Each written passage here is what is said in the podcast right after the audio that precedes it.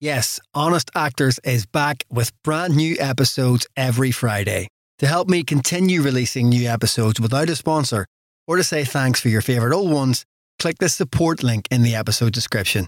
It's up to you how much you give, and there's no regular commitment. It's a one off, feeling generous, good deed for the day sort of thing. Think of it as bumping into me and buying me a drink. To find out more, click the support link. Thanks for listening and enjoy the show. Uh, yeah, mine's a large red. I hate those guys. Ever catch yourself eating the same flavorless dinner three days in a row? Dreaming of something better? Well, HelloFresh is your guilt free dream come true, baby. It's me, Keke Palmer. Let's wake up those taste buds with hot, juicy pecan crusted chicken or garlic butter shrimp scampi. Mm. Hello Fresh. Stop dreaming of all the delicious possibilities and dig in at HelloFresh.com. Let's get this dinner party started.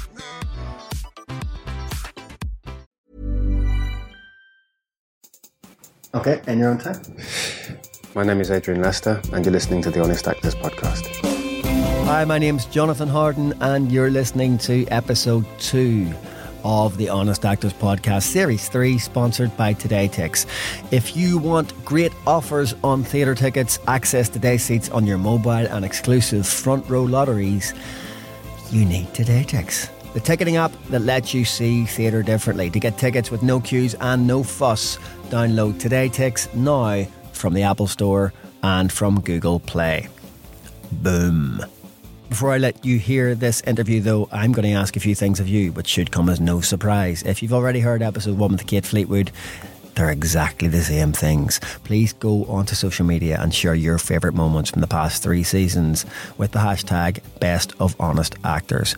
Please also, if you're feeling particularly full of the joys of the season, leave a lovely rating and a generous review on iTunes or wherever it is that you get your podcasts, if such things are possible.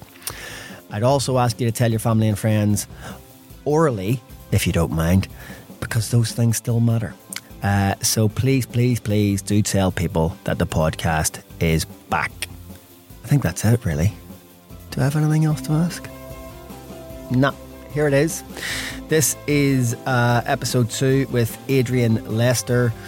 Just uh, before I let you hear it, I should say this was recorded way back in October of 2017, but three days after I talked to Kate, as it happens.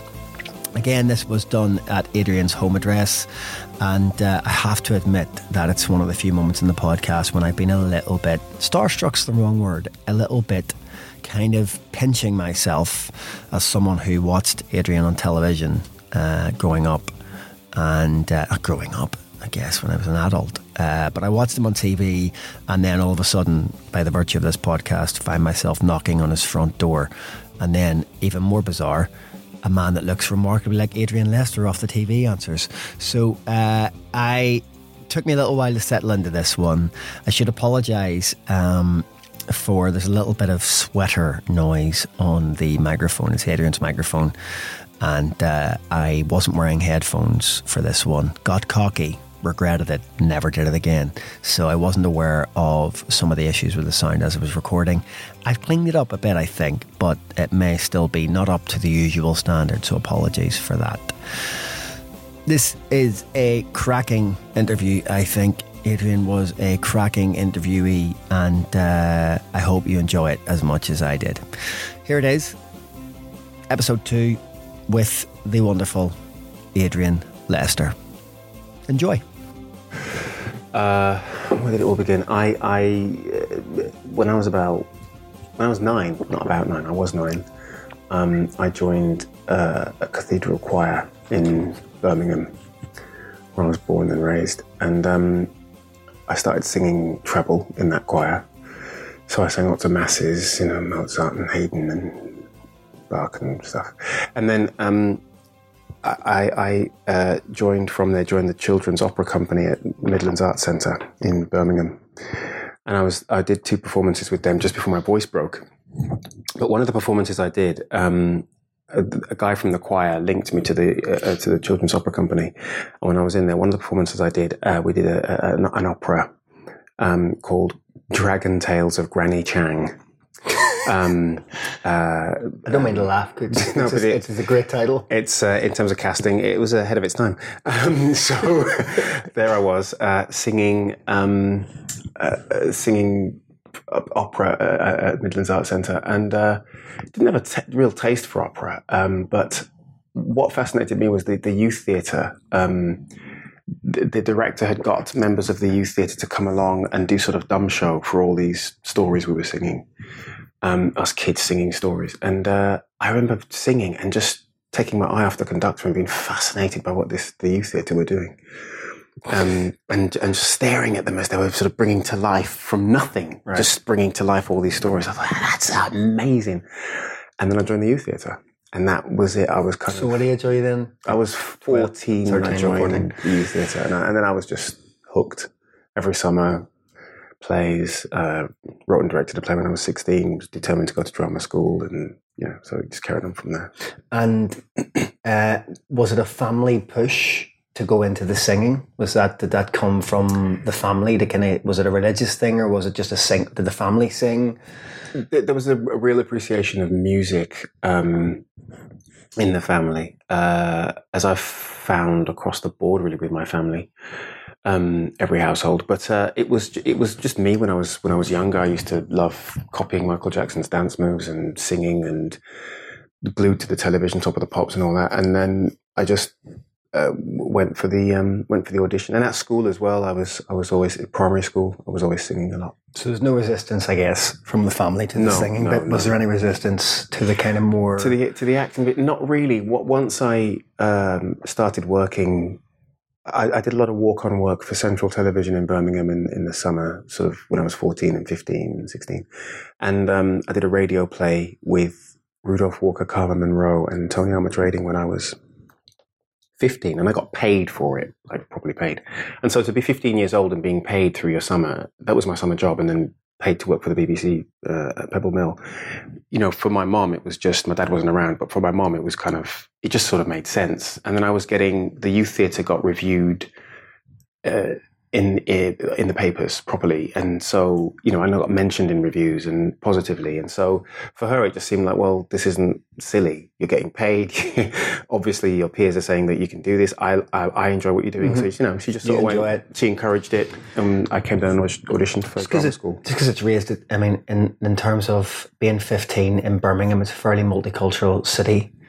Um, was there ever a sense that being a black actor at that age that that was going to become an issue later on? Was there ever a feeling, a concern, if there was one, that maybe that was going to be the thing that might prevent you going further with this? Do you know, I never, I never uh, gave any thought to to how um, limited uh, other people would view my op- opportunities until I, until in hindsight, really, I, I, when I left drama school and I walked out into the world and thought, right, I'm going to work. You know, I was 20, and it was um, 1989, and I was coming out, and then I had to really start thinking politically about the business, and I and I did, I did the world when I looked around. Then I thought, my God this is this is not going to be easy. This is going to be this is hard. There, there was no one that I could see doing what I felt I could do. because you have become one of those actors in a way where you've become a role model in, in a way for young black british actors because it is it is achievable. You can work at the highest level in theatre and,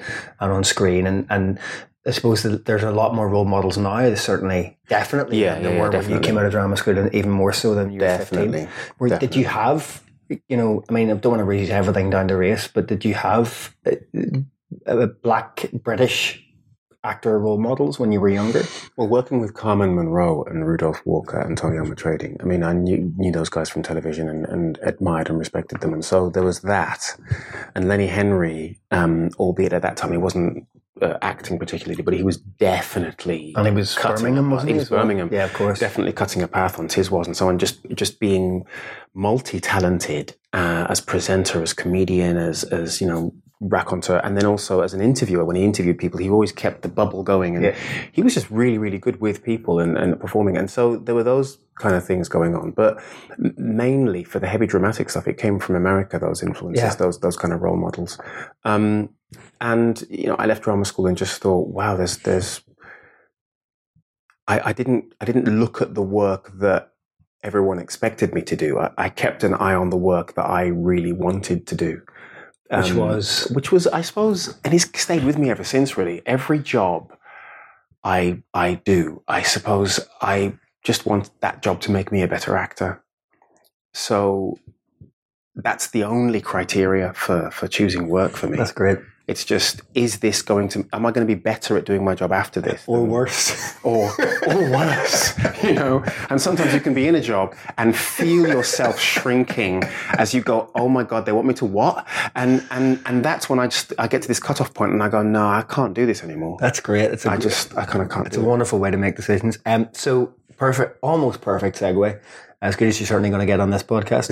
um, in terms of the jobs then that have made you that have ha- helped you become a better actor, which ones stand out? So it's a slightly different question to what I normally ask, but just because I think of what you've said and no one's ever said that before, I'm interested to find out what were the huge learning curves in your career if one or two stand out. the the massive learning curves. Um, working with Declan Donnellan uh, with Cheek by Jowl and doing As You Like It, playing Rosalind in As You Like It, that whole kind of two year, eighteen month experience because we did it twice.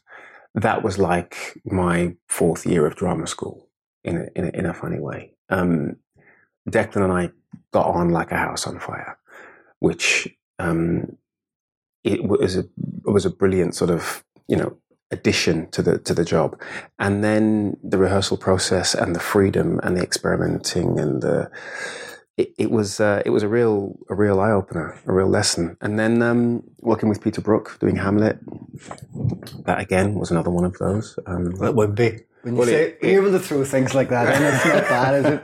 it's not bad, but but yeah, that whole process was uh, was brilliant, and um, yeah, it was fantastic. and so yeah, and and doing company um, with Sam Mendes playing Bobby, um, that physically, vocally, emotionally, and and physically with the dancing, that's probably the most demanding job I've ever done. Eight shows a week. That yeah, that one probably was. Um, what, what was your first? Pay, so I come out of drama school. What was your first paid job? Where did it begin? My first paid job, I played. Um, I played a political prisoner in in a Pretoria in Pretoria prison um, in a play called um, "Hanging the President" by Mi- Michele. Oh, he was he was sort of an Italian writer. It was amazing, but he wrote this play and it was directed by Ian Brown at Traverse Theatre Edinburgh, and it was part of the festival. And he, he wrote this play, and I, I had basically no lines. I, I I only had one. I had to sing Nkosi Sikeleli Africa, the African national anthem. Um, but it, the the the premise was it was a four-hander. Premise was that two white inmates. One of them was the sort of head of the gang in the, in the Pretoria prison. Um, were going to be hung in the morning, and so was I. Three condemned men. And I'm put in their cell. They're both narrow minded, you know, absolutely Yeah. racists, Afrikaans racist. Um, and I'm put in their cell, and I haven't spoken. I've been tortured. I'm a political prisoner. and I haven't spoken. So I'm a member of the MK, um, Wisizwe, the, the sort of um, military wing of the of the ANC. And I've been thrown in this prison, and um, I haven't spoken. I haven't broken under torture. I'm going to be hung in the morning, and I'm put in this cell. And the the wife, the weaker of the two men, is told if that if he can get me to talk, he'll get a reprieve. He won't get hung. But the other one has been told you just have to put up with it. The prison's crowded. There's three of you in the cell. He's going, "Oh, my last night on earth, I got to spend my time with a keffer." You know, that was the thing. Yeah. But the play was, I remember it being intense. Mandela was still in jail. You know, it was, it was in, it was intense. And they, I did so much with silence because the play was written in Yeah, that way. I just had to look, and this guy's desperately trying to get me to talk, and one of them is insulting me, them, and I just, I was just completely silent. And in the end, I sang this anthem. There's huge power in that as well, isn't Huge it? power in it. But that was a learning curve. That was a massive Yeah. learning curve. And I thought, oh, I've got no lines. And you, you never thought that again. Never ever thought that again. You know that kind of what's the the? It's now become um, apocryphal. There are no small parts, just small actors. But um, I didn't have a word on the page apart from this one song. So you know, vocally, I just sort of I, could I could great. shout all night and drink and have a laugh in Scotland because I knew that I, I didn't have to protect my vocal cords for the next performance. Um, but yeah, it was it was it was good. That was my first uh, play, and my second one um, with Brigid Panet, who was a teacher at RADA. Uh, it was an education job for the National Theatre, um, and we'd spent we went round the country and f- were teaching A level students uh, about Shakespeare and I spent two hours in the morning with them going over the iambic pentameter and pronunciation and rhythm and clause and subclause and all that. And then in the afternoon, we did a potted version of Midsummer Night's Dream for an hour with five actors. So I played Puck and Lysander. Um, and that Hold on, again, that doesn't work. I know, I know, massive learning curve. But there were there were moments where I was lying on the. I had this jacket on, and I, I was lying on the floor, and a jacket and a t-shirt, and I, and I had to um, go to sleep as Lysander, then leave the jacket on the floor, get up and be Puck, and bad. put put the poison in the thing in my eyes, then lie down as Lysander, having the poison go in the eyes, and then get up and speak. And it was it, it was great. She directed it brilliantly, but that was a huge learning curve. God, thinking back all these jobs, man. God, Yeah, I this is know. great. Um, so, you know, it's fair to say at that point that uh, no one knows who Adrian Lester is at that point, you know, in terms of the general populace. Not, I hadn't done anything that had sort of broken that thing. Do you think you had a big break? Do you think you, do you can you put down where you are today to one thing, or do you feel like it was more a succession of little things? A, a, a succession of little things, really, and and also, um, if I turn up at a theatre for for say a, an opening night, people will, the audience will might recognise me for certain things. For that's all to do with theatre, Yeah. and they're all different things. Um, walking down the road, people are going to go, "Oi, Mickey," you know, because of Still, because of hustle, yeah. But then because that's been gone for so long now, um, what's nice, people go, "Oh, when's it going to come back? You can do it again." But now it's because of Undercover, Yeah. which which I did with Sophie Okonedo. so there's a bit of that, and that that changes the the the way every the thing you're known for changes the way people approach you, okay. which is you know one of the things with the public because you're in the television, you're in their rooms. Because Mickey's approachable, right? Mickey's approachable, but Mickey has kind of status, and Mickey's always three steps ahead of you, Okay. and people kind of approach you like that. Right. they approach you with that kind of uh, don't want to to get in your way, but um, they, so they approach you with that kind of thing. Whereas, Am if I, I- am I Mark? yeah, am I Mark now? Am I am I ruining something? But then there's also that feeling that, um, uh, and I reckon if I if, I- if I'd been on television playing a sort of oh laugh at me, it's great fun, we're just having a laugh. Uh, I'm a you know low status, oh he's just a bit of a clown kind of person, and, and, and a great job and everything. But I imagine people would approach me in a different way. Yeah. I've got to get the You door. don't know, unclip yourself. Buy tickets to the best theatre in London the new way. With the TodayTix app, getting great offers and access to exclusive tickets has never been easier. With TodayTix Rush, you won't have to queue at the box office for hours to get day seats like some pauper. And you can access big savings with their lotteries. I'm going to open my app here and give you some bits of, you know, samples of what's available. There are tickets from £15 for a very, very dark matter. Or sorry, Sorry, Martin. A very, very, very dark matter. The Inheritance from 15 quid, True West from 18 quid, Tom Hiddleston in Betrayal. Hmm. Harry Potter and the Cursed Child. Lots of good stuff. Get on there. Download today, text the Theatre Ticket app from the App Store and Google Play to see theatre differently but still with your eyes. Yeah. So you were talking about people approaching you and, and you know, the nature of. Yeah, for different things. And then uh, when people approach for undercover, um, because I, I, I got to do on television in undercover um, the stuff that I'd only ever done on stage, emotionally and the complexity of character. So the fact that I got to do that on television has changed how some people approach me, not recognizing me from from that show. Um, because you can feel, you can actually feel a different, a sort of weight of, of if you like, respect or or, or a sort of. Uh, it's more complex. It's it's not sort of just fun, Yeah. um, and people approach you in that way, like, "Oh, you're you're a proper actor." One person actually said to me, "I didn't know you were a proper actor," after doing undercover compared to hustle, which you know can be slightly insulting, but actually no, great, fine, great. So Yeah. um, that's that's that's nice. Does it ever become tiresome? Does it ever I mean you say walking getting recognized walking down the street, it's it's for one thing or the other, but it does that that thing become tiresome? Does that that very uh, fact that walking down the street, I imagine it's fairly likely in certain parts of the country as well, where they don't expect to see people off the telly. Mm. That when you're away working, for example, does that become a bit? Oh, I can't be bothered going out. No, no, it's never become I can't be bothered going out. I, I, I, I get stopped in Sainsbury's, um, or people will nudge my arm and go, "Oh, hi," and people, and I see people recognizing me and not saying anything, and then other people just just go past. So it's not like I'm not like I'm not at that you know level of, of recognition. I'm not You're like someone. I, I'm not on East, on EastEnders. Do you know what I mean? Or Coronation Street. I'm not at that level. Um, I pop up uh, uh, occasionally, and um, so it's never become tiresome. Uh, I always I always go out with a baseball cap. And what's weird is I've worn a baseball cap since I was 15, 14, 15, the hip hop era and the dancing and the whole thing. It was, we just wore baseball caps. I, I just have baseball caps. I have loads of them.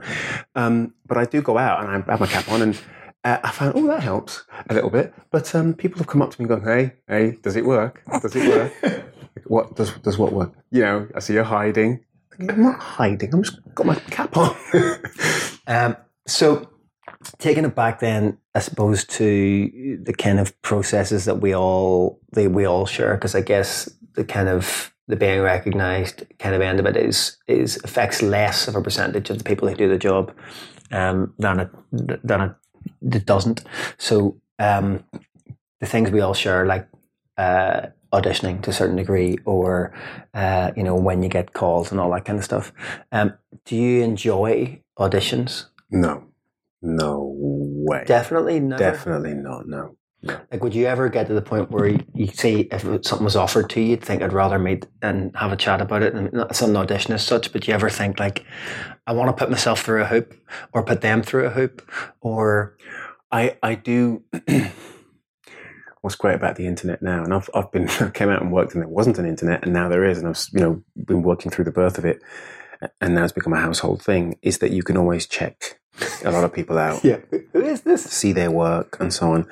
Yeah, it's great to get the job, but actually, I'd rather I'd rather have a supporting role in something that's brilliant than you know grab that lead role with a director who's actually rubbish and the vision is not good and no one knows what they're doing and all of that because then, then, then what's the point? Because actually, because your face is on screen, you carry the job. Mm. So it's like, you know, I didn't like that last thing he was he was in it. That last job, he, he wasn't good in that. And actually, the whole thing was shit. Yeah, I'd prefer to be part of something brilliant, but playing a supporting role. Um, the sort of uh, offer subject to a meeting is is the nice one. it's the ideal. That's the ideal. That's kind of it's basically yours, but they they want to meet and just chat because then you're just checking out that you're not Yeah. arseholes. Yeah, everybody, there's an arsehole check. There's like It's an arsehole there's a gate. There is. There's a gate just to make sure that you're not an idiot who needs Yeah. certain colour flowers in your room and all. Yeah, that. yeah. Um, but the auditioning thing, pure going in, reading, hey, nice to meet you, uh, show us that you can string a sentence together and you can act thing, I never liked. Have you got better at it? Worse at it? I've got better at it because through directing stuff and having been in the room while people are auditioning um, as the director, I've got better at auditions. So what? It, what has that other side of it taught you? Well, it's kind of it's it showed me that actually when you walk into a room, um, I've said this to students, but but the understanding that the casting director is actually working to show the director that they can get good people in the room. And they want to show how good you are. I want to, they want me to be good because they want to say, listen, my reputation goes on this. Then the director, as they start working with you, is going to show the producer how good they are at working with actors. And the producer might be thinking, um, this person's just done this. And it's not about you. It's about this person's just done uh, a BBC show where they had a, a high um, level of men between the ages of 15 and 30 watching the show. So we want that audience also to come in to watch this show. So that comes with this actor. So you have to be good with this actor. So if I walk in and go, okay, I just got a couple of questions about the script, then the, then the director's going, I fucking better know what I'm talking about because the producer wants me to. And it, and it rolls like that. Then you've got the exec who probably doesn't give a shit and is just saying, "Hurry up," because it's costing me money. This room. Yeah. Um, so th- uh, once I broke down, actually, there's there's not just one wall of people who just you know are sitting there going, "I don't think you're very good." People are actually working in the room trying to want you to be good for varying different reasons. Mm, interesting. Um, do you know when they've gone well? Like, do you, is it because some people say the opposite? Some people say, "I think it's gone well. I get it. I think it's gone brilliantly. I never do." Uh, yeah, I I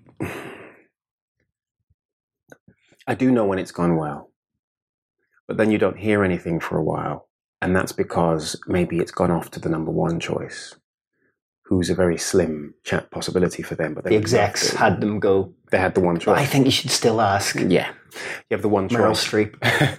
um, or Adrian Lester, you know, because we are completely interchangeable. That's how it works. That's how it works. But and and they go for the one, the number one choice, and the number one choice is faffing around, thinking, oh, I might, I might not, and so you're just left hanging as a second choice. But and I've I've come down to being, you know, part of, part of the three top or the two tops, and just constantly never got the job, never got the job, never got the job, never got the job. But I am, I've become one of the ones that people will get in for a certain type of role, and I think, well, great, okay, at least I'm kind of There or thereabouts, around, as they or, say. or thereabouts. I was talking to one casting director. and This is interesting to know, and I met him from America, Paramount, and I met him uh, in in London. And I'd worked for Paramount, done a, um, a supporting role in a comedy show for them. Um, and he and I started talking about my love of martial arts, and he said, "Oh, would you mind if I get that on camera?" And he held up his iPad, and I just started talking about the style and what I like about it and all that. He said, "Oh, that's good to have." And I thought, where does that go? And he went, "Oh, I put it into the casting bank at you know at the, at the studio." And I went, "What? What are you? What are you, you casting bank? What do you mean?" And he told me, which is of course makes sense, that when you um, audition, you put yourself on tape, or you audition for a, for a part uh, for the major studios. I think they all do this now. It's worth checking. But they put your name, of course, goes into you know they they take the file. Yeah, it goes. It's all digital, It's all digital. It goes into a bank. and they put a little few flags on it, like you know, martial arts. Yeah, great. That, that. So when, when they've got a role coming up and they thought, oh, what about this actor, Adrian Lester? Hill, Um, they can put the name into the bank and up will come every audition I've done for that studio. So they can watch all of them and see what I'm like. And you suddenly go, fuck. So I've realized that when you go to audition and you put Oh, on camera. that is terrifying, no, Adrian. but it's actually, it's great because It's it great, means, but it's terrifying. it's terrifying because it means you're not just auditioning for that job. You're also auditioning for anything else they might have over the next three or four years in that audition. So It's, worth terrifying. It's brilliant, but it's terrifying, and I wish I'd known it five years ago. So thank you. it's better that I found out today than five years from now. Yeah, but so that- still, that's- I'm, that's- I'm now just now all my auditions are going, Rolodexing all the ones where I've went. Do you know what? I'm never going to get this, and I don't have time to prepare. I'm now and thinking, sod it. fuck, I probably should have just not turned up.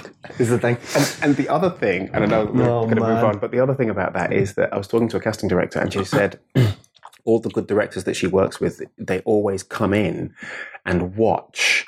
We flag the actors that we think are good. They always come in and watch the takes of the actors that we think are good, even if the actor hasn't got the role and they've given it to somebody else, because they then take all the ideas that have come from the other actors playing it of course. because you'll get some amazing French actor, you'll get some amazing British actor. You'll get, then when the American actor's on set playing the role, the director's got a suitcase full of great ideas that came from all the tapes Options. of- Yeah. yeah, It's brilliant. and hands them to the actor playing the role. So actually, if you come up with a good idea and do a good audition, you're actually helping the guy who's get this the job be better.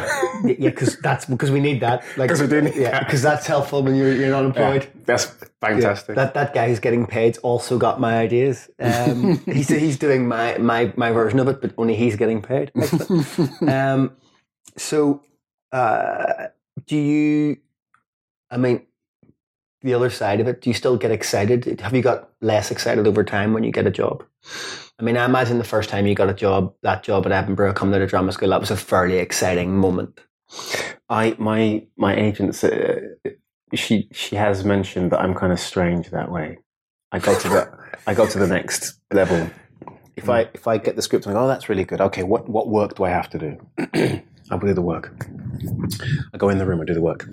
Then I walk away. Oh, you've got to the next stage. I go, right, that's great. So what work do I have to do? What do I have to do now? Oh, there's some new scenes. Right, fine. It's always the next thing. Right. And then she go, they, they, they want you to do the role. I go, great, that's fantastic. Okay, so I didn't get the accent right, so I have to do some work on that. And I have to do some research on police in that area. Okay, that's fantastic. So when do they, when do they want to shoot? They want to do this. Okay, what work do I have to do at home to make th- that work with the kids? And I just go on to the next thing. And she said, you're you going to sort of Celebrate. celebrate at any point? or just go, yay? And I go, oh yeah, no, of course, yay, great, yay. But um, Do you celebrate? Like, do you, like, say, you know, when I finished a job, when I finished a job, Because you would never like you know your wife comes in and you've been talking about it the night before and you say I got it and Yeah. there's like a moment of and is there a discussion of shall we open a bottle like does it does that kind of celebration ever happen Mm, eh, uh, with the stuff that we're trying to get off the ground now, which is more film, me directing and my wife has written, if that happens, there'll be like a four or five day celebration. um, but uh, actually, we, we do it when the job's over. We sort of we sort of have that kind of yay, fantastic! I got a role, you know, and that's great, great director, great place, wonderful, great part. But when the job is finished, the last night is over, then we sort of go, and that normally comes with a yeah of course Yay! but then I mean the thing is I suppose that's good because it kind of softens the edge of the beginning of possible unemployment you know you kind of you start unemployment with a celebration Yes. Yay, I'm unemployed. Employed. But I, I find that you do all your real work when you're unemployed. That's when you do all your real work. What's the longest? I mean, in that entire period from drama school on, what's the longest you've gone without meaningful work? Th- that was a good lesson, actually. I was unemployed for a year, solidly, um, with no voiceovers, no TV, no nothing. Um, and that was after I'd done what was arguably my biggest break, which is Primary Colors. And I went to America and did that film. Uh, had an amazing time, learned loads. Came home, and and it you know could have been my agent then or not, but I came home and I thought, right, I'm not going to audition to play the sort of minor supporting role in a theatre piece after doing primary color, playing the lead in an American film. I have got to get some television, some kind of television. Yeah. And I and I waited and waited and waited and waited and waited, and nothing came along. And I went and met people and I auditioned and told them about what I've been doing. Nothing. And it's one of those moments. There's been about three moments in my career where I've thought, well, sod this, I'm going to America. And at the, toward the end of that, I thought, sod this, I'm going to America. And then Lenny James, um, the actor, had written a piece called Storm Damage, and the BBC had finally said, yes, we'll do it. And uh, we started shooting that, and that was a year after I'd done Primary Colours. So that was the longest I've been unemployed. So when when that comes along, that time, uh, do you, you say you, know, you thought three times about I'm I'm going to go to America? Is there ever I'm going to do something else? No, never. Has there ever even momentarily been a kind of a when you were younger, for example, thinking maybe it, maybe it's not it's not too late for me. I could do something. I could be a singer. I could you know I could go and, and teach martial arts or eh, eh, It- the, they've always been a sort of as well as as well as acting. Do you read reviews? Yeah. At the at the time that you're doing a show? Yeah. How do you feel that changes or does it change what you're doing? Um, some it always changes it for the better uh, because if I don't agree with a reviewer, I can just cancel cancel it and just uh, forget about it. If I don't have any, if I if I have little faith in the show and I don't like what we've all done and I don't really like what the audience are getting, then I'll steer clear of reviews. But normally, um, I will read them as a way of did they see anything that can be improved? And sometimes with some really good reviewers, uh, They do. they do. They pick up on something that I think, ah, you know what? I remember mentioning that in the first week of rehearsal and I forgot about it. And then I'll just shift, change, tweak something. On a similar note uh, to reading reviews, have you ever Googled yourself? Yeah. And have you ever found come across anything that, again has has changed how you feel about yourself as an actor, or is that stuff less less important? That stuff is really much less important. But I, I, I have done that because when walking into uh, companies now and saying, oh, yes, this film, and yes, I could. I'll, i could play that part, and here's the story, and, and I know that they'll go away and they'll Google me. They'll Google you. So, you so need, I, need I, to know what they know. Yeah, I kind of Google myself and think, what what's what's popping up? What's there? Also, I live quite a, you know, Lolita and I have been together um, for thirty years now, and so we live quite a straightforward, boring, I suppose, life. We're not pull, falling out of clubs at 2 a.m. Yeah, yeah. in the arms of someone else, drunk. Yeah. You know, we're not, you know, doing all sorts of crap. And so it, that's kind of us. We're kind of fairly straightforward. And I know that we're kind of boring, really. We're not really um, newspaper fodder. Which is uh, good. Which is great, which is great. Um, um, but uh, I do occasionally Google myself just to see, just to see how I'm seen, I suppose. Yeah.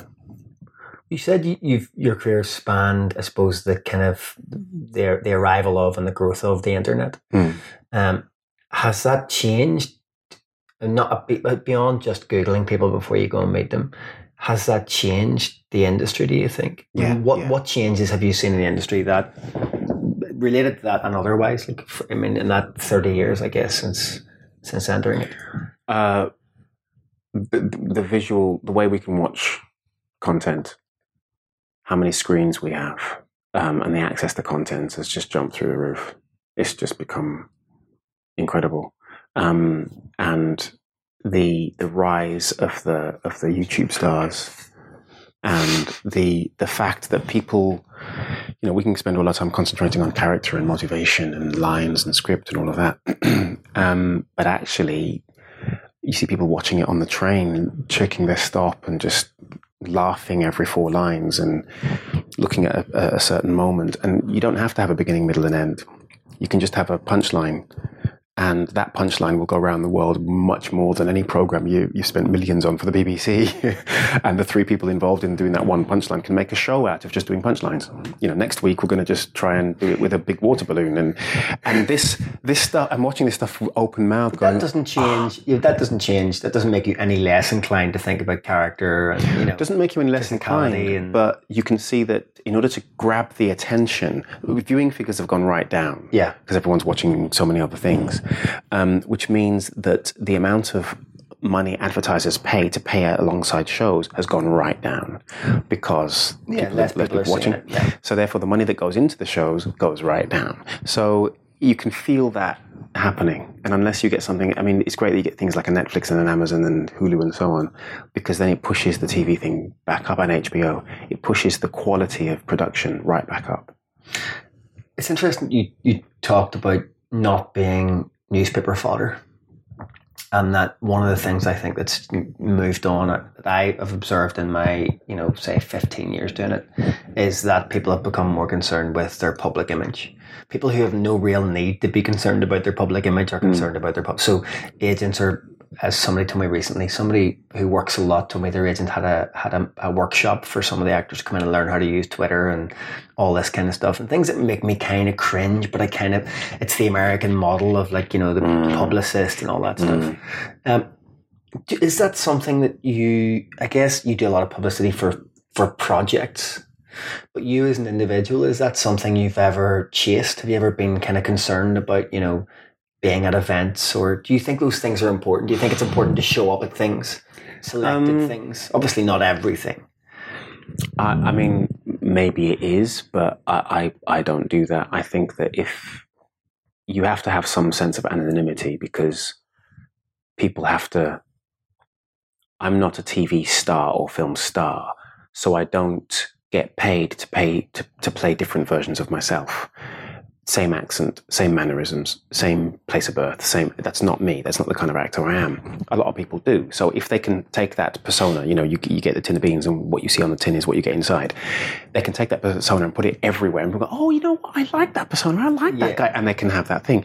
Whereas for me, that's not really good because you can play the tin of beans in my movie. Yeah, exactly. you know, I really should have chosen a different product on the supermarket I shelf. It. I like but it. um, but you, what you see is what you get, and what what some people don't like is that when they see this thing, they go, "Well, that's actor." They go, "Well, what am I going to get in that? I don't know what I'm going to get." yeah, yeah well, what's he going to be? Well, wait, well, what's he? I don't know. What is he going to be good or bad or accent or what? I like where you've gone with this. Do you know what I mean? Yeah, I don't. I don't know what I'm going to get. So, but so therefore, sticking that product all over the place won't do you any good because you're not a personality. You're not a persona because when you do a job, you're completely different. Yeah. And I like that. And so therefore I don't I don't try to do that. I do do Twitter because I found that I really like the fact that people can ask me direct questions and I can answer them directly. And it's not going, it's not filtered through any publicist or anything like that. It's me. And I'll do that sometimes in the morning and I'll just chat to people. Someone said to me it was, it, it, was good because they realized that it put their vo- their actual unedited voice back into things. Yeah. And that they were in control. So if, so, if something was being misreported, that they had a means by which to communicate. Mm-hmm the, their version of events. Yeah, exactly. One of the better. And when I when I've done that, when I've actually had to answer someone and say, actually, you did this um, in interview, the effect has been really powerful. And um, and so I, I don't say anything unless I have to. If I think that there's something that people who follow me might be interested in, I'll point to it. But apart from that, it's not it's not a soapbox. It's just um, I can actually have a conversation sometimes with people who are a student who's studying drama in Leicester and is thinking, well, what should I do now? And they ask me a question and I can answer. It is it is becoming increasingly important though for certain types of work. So, for example, um, I've been in rooms. Uh, I used to work in a PR company when I wasn't acting, where the conversation on the other end of the phone has gone when they're booking someone for an event. So, like the kind of actor usually who does soaps or whatever, he also makes a sideline income from opening and cutting a ribbon at a supermarket, right? But but slightly more higher level than that, like giving an award out at a you know Virgin Short Film Awards or whatever. And the conversation has gone, okay, uh, are they available? No. Um, okay, who else is who else have you got? Okay, okay. How many Twitter followers do they have? Because they don't know who the person is, but the only qualifier they need is what's their social clout? You know what I mean? Like, what's their kind of. And there is, I think, a generation of actors now, below certainly both of us, who who think that if they can get enough Twitter followers and if they can pay a publicist for a year and be seen at things, then offers will come in. Right. And and I guess there is a, some there must be a seed of truth in that because it does seem to happen occasionally. Yeah do you think we're moving towards that kind of uh, an American thing where is perhaps talent becoming less important? Do you think in in and even amongst the kind of you know I didn't know you were a real actor, like even amongst the jobs for real actors, uh-huh. is anybody you see out there and you think you're just you know this is a hollow PR campaign? Yeah, but. I- I think I think I've seen that on a couple of people, on a few people, but you know, maybe it's a hollow PR campaign until they get the right job that shows they can actually do. Yeah, of course. But sometimes I've watched people and just thought, you better do something quick because that bubble's that bubble's going to yeah. burst. That bubble is going to burst. You better you, not show up on the loose women yeah table again. Yeah, for the fifth time. You better you better come out in something quick because actually you you're um you're not showing you're showing that you have more sort of public you're courting public awareness of nothing. of nothing. Yeah. it's not based on anything. He's not working. What is what do we know him for? Yeah. um so so so then to kind of quickly i suppose bring that round somewhere else how important is talent? If it's not say pr say the other thing is luck. Right let's let's so talent and luck are the two are the two poles right? Whereabouts do you think you know it, it, which is more important? Oh uh talent is more important definitely, because no matter how lucky you are, I mean, as um,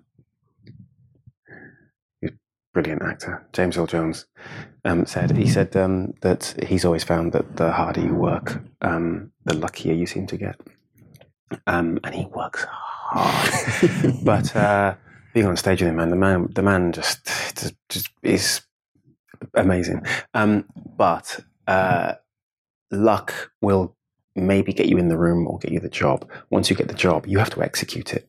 Yeah. There always comes a point of execution, and luck doesn't play a part in execution. Maybe you're lucky because something happens in the public uh, arena that you know links to your job that you've just done, and then everyone goes, "Oh, did you see that film about the da da da?" Maybe, but you still have to have execution. Have you been lucky? That said, um, to get you to the point of execution. I don't think so things that have happened seemingly out of the blue, like even getting Hustle, right? I thought, oh, I mean, I had to audition for that. And also, you were, you were, in Henry V. I wasn't Henry V at the time. but getting that from the T, oh, oh, you want to cast the theatre actor? That's what you get. Yeah. But even getting that, I remember having a conversation with um, with Jane um, Featherstone, who who's now running a different company, but was was um, the producer on that.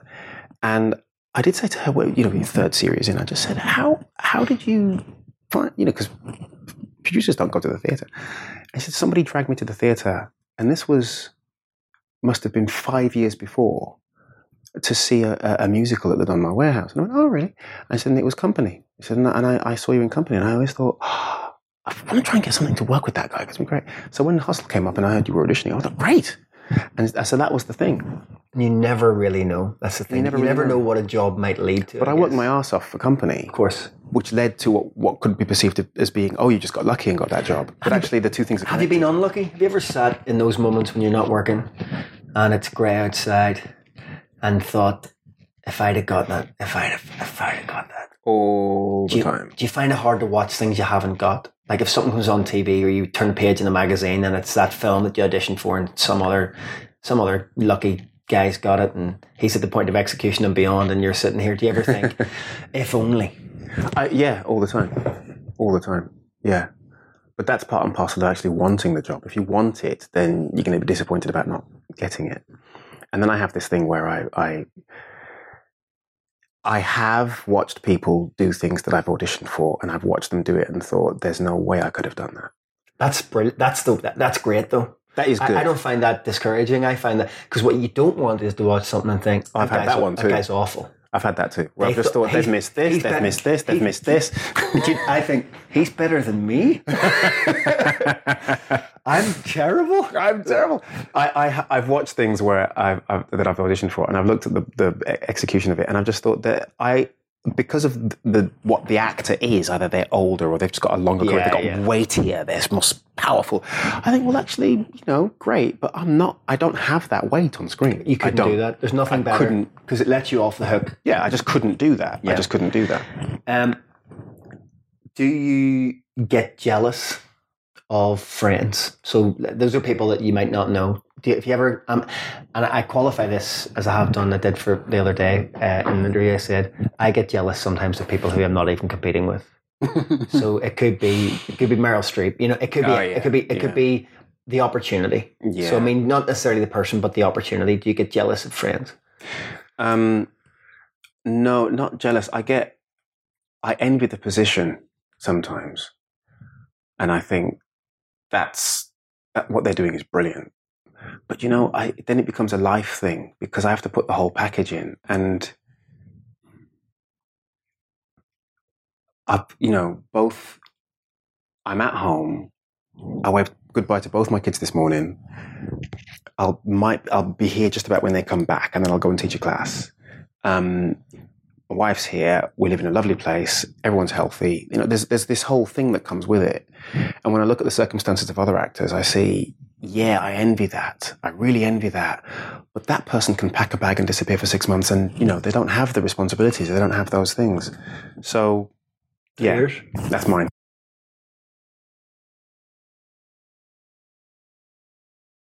Um, so, yeah, we're just talking about uh, about jealousy taking hold. Are you competitive then? With myself, yeah. With myself, I'm I'm I, uh, uh, that thing I said to you before, I always want to improve, and I don't. I don't want to tread water, and I will sometimes take a step sideways, but I have to step forward, and I always give myself a real kicking if I don't.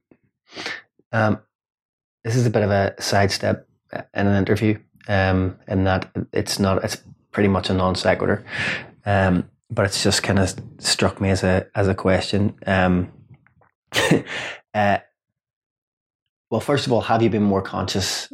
Actually, let's take it back of things. Having looking back, you said earlier we talked about about race and about being a young black actor coming out of drama school and looking around and realizing for the first time that this might, you know, lead to a suppose. And then you talked about glass ceiling that this might actually there might be a glass ceiling. Mm. Um, are you still aware of things being more difficult for you because of your the fact that you're a black actor? So so when you look around at contemporaries that aren't? Do you feel like you have, in some ways, been held back because of that? In I'm never in the room when I don't get the job, and I'm never in the room when someone says, "Actually, we don't want to see him for this role."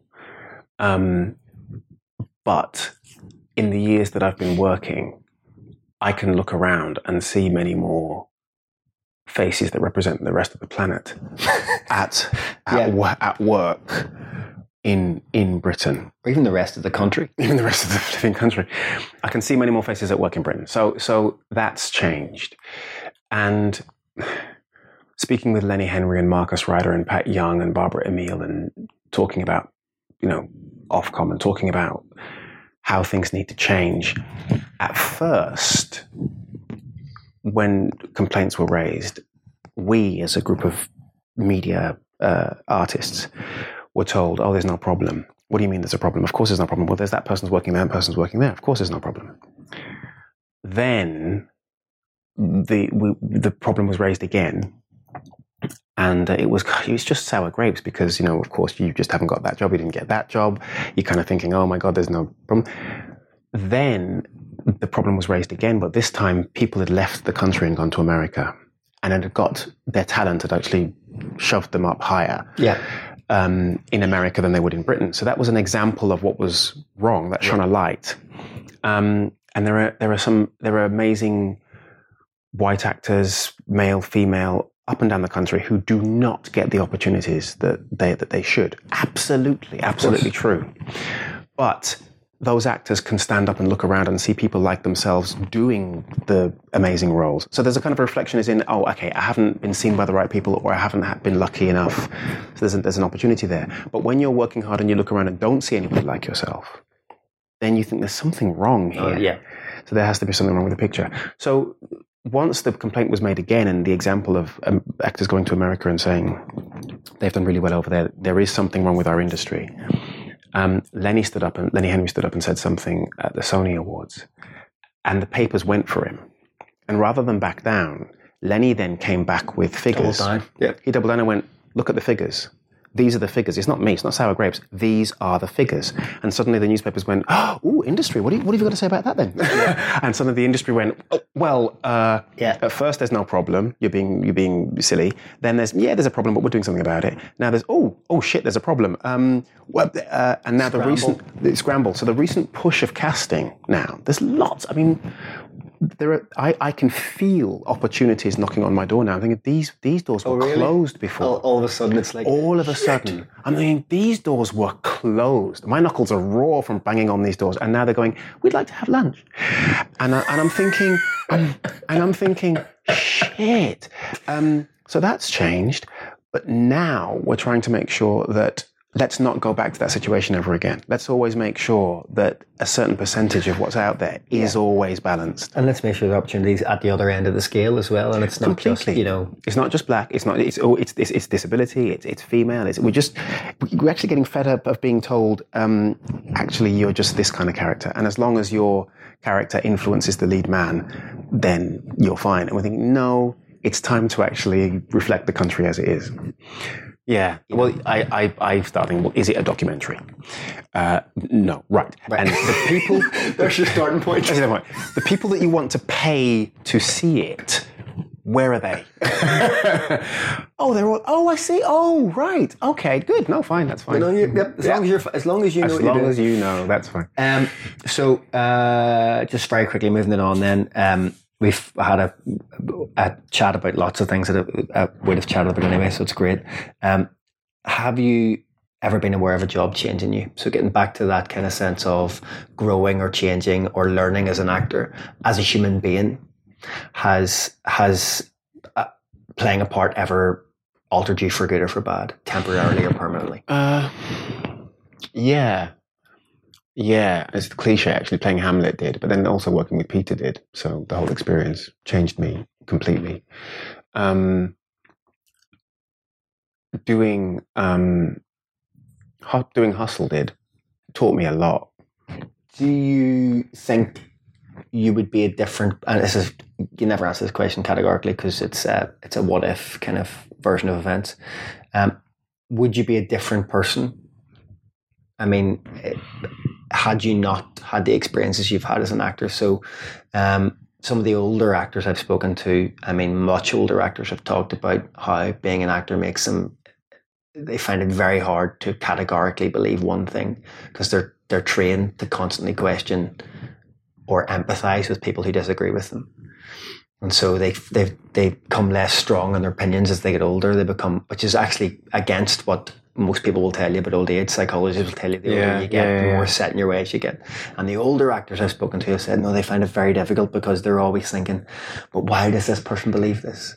And you know that kind of thing. Do you, do you, do you feel that, or or I, I, I do feel that, um, but I, I kind of only in terms of, of having an empathic response to their point of view, but not not believing as they do. I still I still hold my opinions um, rigorously, uh, but because I c- can see their point of view. Um, it, it means my opinions are even stronger. I feel because I've, I can shake them. I always attack my own opinions from a yeah, from a different point of view. And so, um, yeah, I do. I, I really empathize with a lot of people, and even when I'm listening to things on talk radio or LBC or you know, Yeah. I, I listen to it and I think this is the most obnoxious person I've ever heard. But actually, I can, you can see why I can see the structure of their argument. Yeah, And so rather than get on a sort of left wing high horse and go, but that's just wrong, um, I actually think, oh, but you you can break it down here, here, here, here, here, here, uh, we're in the kind of almost rapid fire now. Uh, is being an actor hard? Uh, yeah. uh, artistically, practically, financially? Which one of those Um, more than any other? practically, uh, financially, it has been, and touch wood, um, through that period. It was around the point we bought this house. Uh, um, and artistically, it depends what you do. It depends what you say yes to. You only have one power. That's to say no. That's your only power. You can't say yes. I'll do that job. You can't. You have to be offered it. the only power you have is uh, no. I don't want to do that. I don't want to go for that audition. Uh, do you consider yourself an artist? Uh, at times. Depends on the job. Depends on the job. Depends what I'm working on. Most most of the time, I think I'm just a problem solver. Most of the time, you're just problem solving. You're clearing stuff out of the way, making stuff make sense. Interesting. Um, do you consider yourself successful? Uh, yes, all things considered, and and for me, a strong part of that is the relationship, the kids, the home setup. I th- I think I'm really enjoying this period of success. Uh, how would your 20 year old self evaluate where you've got to? uh, my 20 year old self would um, I sometimes come home and, and remember me at 21, 22, visiting older actors who were really established and really well known. And it would be like walking into this place and seeing them settled and That's gratifying. And it's gratifying. I sort of go, oh my God, I've become that thing. Well, I turned up earlier and I had that feeling. I was like looking at the house in the front, thinking, "Yeah, I mean, this is this is you're you're at one of those. And I'll never. This will never. We'll never. You know what I mean? you just go, well, yeah. And I, and I, and sometimes because Unfortunately, though, I'm not 21. But there's there's the council there's there's these parts of me. There's the council estate kid who went skateboarding to go to the national the, the um, Midlands Art Centre and used the rooms because he couldn't afford to pay for them to dance, to sing, to do his own thing, um, break down some practice moves, and then go home again and do a little bit of homework before going to school in the morning. And that kid still lives here because I'm just still that kid. I'm still that kid who who was on that council estate. And I hope to God I will never forget that. You just went very brummy there in see, the past 20 like- seconds. the As you were the talking about that, psychotherapist it will just, know just- it just went. it heavily came in. Yeah, it's just it's a real it's a real thing. It's in the it's it's in the back of my head, and it's not a chip. It's not a thing. It's not a whatever. It's just to look how far, you know, grandfather to, to mother, mother then to me, me from Birmingham on. There's a straight line, and I just look how far it's come to this. To and I kids. never, yeah, to never forget that. And I try to remind my kids of that, although I. I tell them you don't, you won't feel it because what was for me a council estate on a balcony and a little bike that didn't have a chain that I used to use to go down the road and play with my mates. That's my 12, 13, 14. But for you, it's this. Yeah, for you, it's nice trees. Yeah, and you have to remember that that is the truth. I said you have to remember that you're growing up in what is a sliver of the one percent. Um, in this country, and that's just a fact. And you have to just walk with that and know that it's not your fault. And not, not apologise for No, it. No, it's not your fault, but just know it. Yeah, just know it.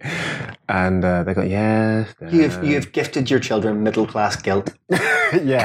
And I remind them, I give them it with Left-wing, breakfast. middle I give, class guilt. I give it to them with breakfast. so, never had milk when I was young.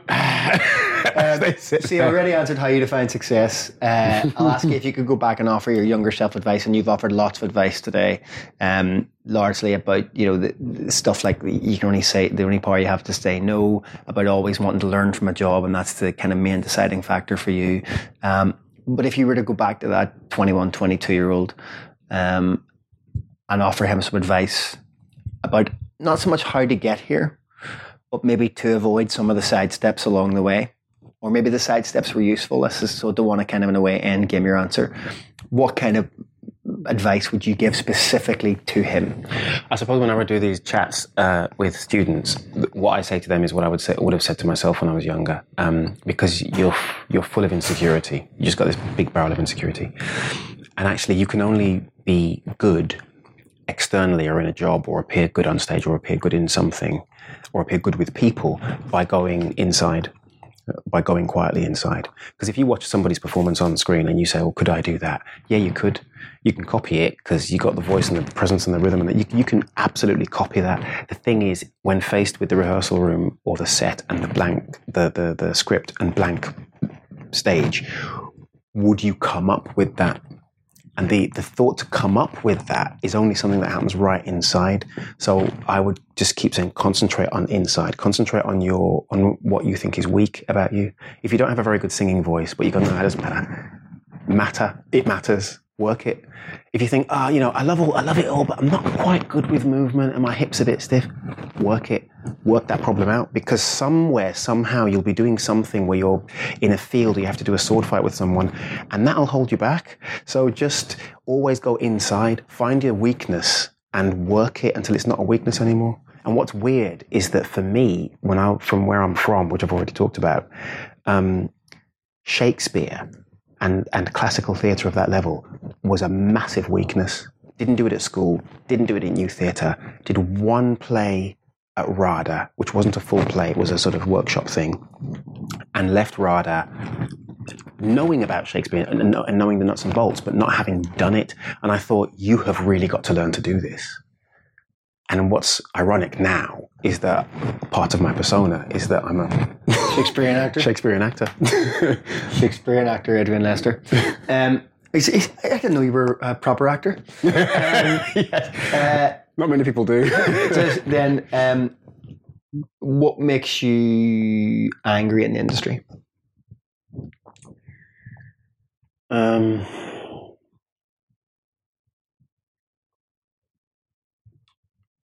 There's an answer, just and it, it, it's just it's inside your lip. I it see it. I can see is. the tension. I, just, I- what what makes me what it, it's it's the ego attached to some people that will and it gives the whole thing a bad name, but that will that will pull a whole production off course just because that ego needs to be served. And this is producer, director, actor. This is, I mean, some of the some of the egos in the in in the industry. Every job, be it stage theatre, um, be it theatre or, or, or TV or film, it's this delicate balance of all these bits working together seamlessly, and one ego in the middle of that destroys it. Have you ever felt yourself like, oh, maybe I'm becoming an ego? Because sometimes I have felt like when I'm when I'm when I feel like I'm being principled over something. Whenever, yeah, whenever Sometimes making a I, stand, I feel like, uh, is this a stand, or am I on the other side of this? Is everybody in the production office going? Whoa, he's just he's, he's demanding, and then you have to kind of work it backwards and go, no, it's I'm, I'm definitely I'm in the right here. I'm in the right. yeah, Do you ever fear that? You, you ever have those moments where you think, Adrian, is this is this ego or is this? Um, y- yeah, sometimes I've thought that, but then you still have to turn up and execute. And I, and I think that if if you've demanded, cer- asked for certain things, or you said, "Look, I think this, I think this, I think this," and actually, I need this, this, this, this, then however it's given, when you turn up, if you fucking execute and you are an addition, a positive addition to the company and the crew and everything Yeah. like that, then actually you've just asked for what you needed. So I think Evian bottles of water that I demand in my contract are actually fine. Yeah, really? That was a joke, by the way. No, I, I don't say that that was. I think everyone. I mean, that, that doesn't mean that's not the worst of it. Like, I mean, if that's the level of divadom, then you don't know divadom. Um, uh, if you were in charge for a day, if I made you uh, King Prince Adrian the Fifth, uh, and you were in charge for a day, and you had a to-do list in the morning, as I'm sure you do many mornings what kind of things would be at the top of that list? Uh, at the top of that list would be having a, a, a very big conversation about Brexit. With all the people in charge. It'd be a big conversation. We need to sit down. We need to talk about Brexit. Let's just sit down and talk about this. Now. That's going to take most of your day, in I fairness. can say, well, yeah. I and I- mean, and you'd, you'd have done like a, find Cameron, get his ass here. We're going to have a chat. we're going to have a chat. And Boris, you can come in too. You can come into Boris. is not going to be good. I'll just let you know Yeah. that straight away. that would take your whole day, and that would be a day well spent. That would be a day. That'd be. So, my, I mean, in fairness, day. I'm not going to ask you to, for any more beyond that. Um, okay, uh, second last question. Do you worry more about health, uh, money, or secure, or, uh, or work career? So, Uh, money, money is is career and security, so they they go hand in hand. Um, and I'm always planning the next thing. Self-employed, you can't stop planning what might happen if. Um, so I've always kind of, since I for a while, I've always sort of spent in always spent half of what I've got. Always. And no matter how much I've got, I've always spent half of it, a little bit. If I had to, I spent half, don't spend any more. Just that's it. I've never got anything on HP apart from the house. Um, never. Even buying the car, when we wanted the car, just wait three years, four years, just wait, wait, wait, wait, wait, wait. And then it's like that. And people don't expect that. Garages don't expect that. They just, and I'm, well, I'm anal like that. It's kind of weird. I will not, I will not. I'll pay for it in one go so that I pay the price and not the price times a half. plus, yeah, yeah. They ain't doing it. Um, but I do, I do worry about health as I've got older, which is why I think this is sort of this golden period at the moment because parents for both of us are fine. My wife has lost her, her, her mother, and I've lost my, my dad, but remaining parents are fine. All other relatives are fine, were fine, kids are fine. So you just, I've just sort of sitting in Got this a, moment you're old enough to have a career, Yeah. and be stable. and be stable and yet be a dad and yet be so I'm, I'm looking at this point now i'm just going this is cool but i am aware of health for other people and for what might go wrong and i'm just sort of thinking ahead to that Uh, last question: Are you in anything at the minute? um, uh, i uh, did a i'm uh, Past tense, Adrian. oh in it at the minute okay Yeah. i'm not on stage at the minute I love this because actors automatically go to. because he hasn't Because people asking you, and you go to, you go, you basically start. uh, I've just done this. I've just done the thing, and then I'm about to do this thing. Right. At the minute, um, Josie Rourke is doing Mary Queen of Scots, and I'm in that. Uh, thank you very much for your time. It's you're been welcome. an absolute You're pleasure. Um, yeah, it's it's. Uh, I think there's loads of stuff people in there are gonna uh, are gonna listen to and uh, think that's that's some genuine wisdom right there. that's some hard-earned wisdom. So thank you. If there's wisdom in there, that's fantastic. We want that. Keep that and cut the rest. Thank you very much. You're welcome. That's it. That is episode two of the podcast, done and dusted. There is no episode three today, but keep an ear out. It may be here sooner than you think. Hashtag best of honest actors. Rate and review. Tell everyone. Speak to you soon.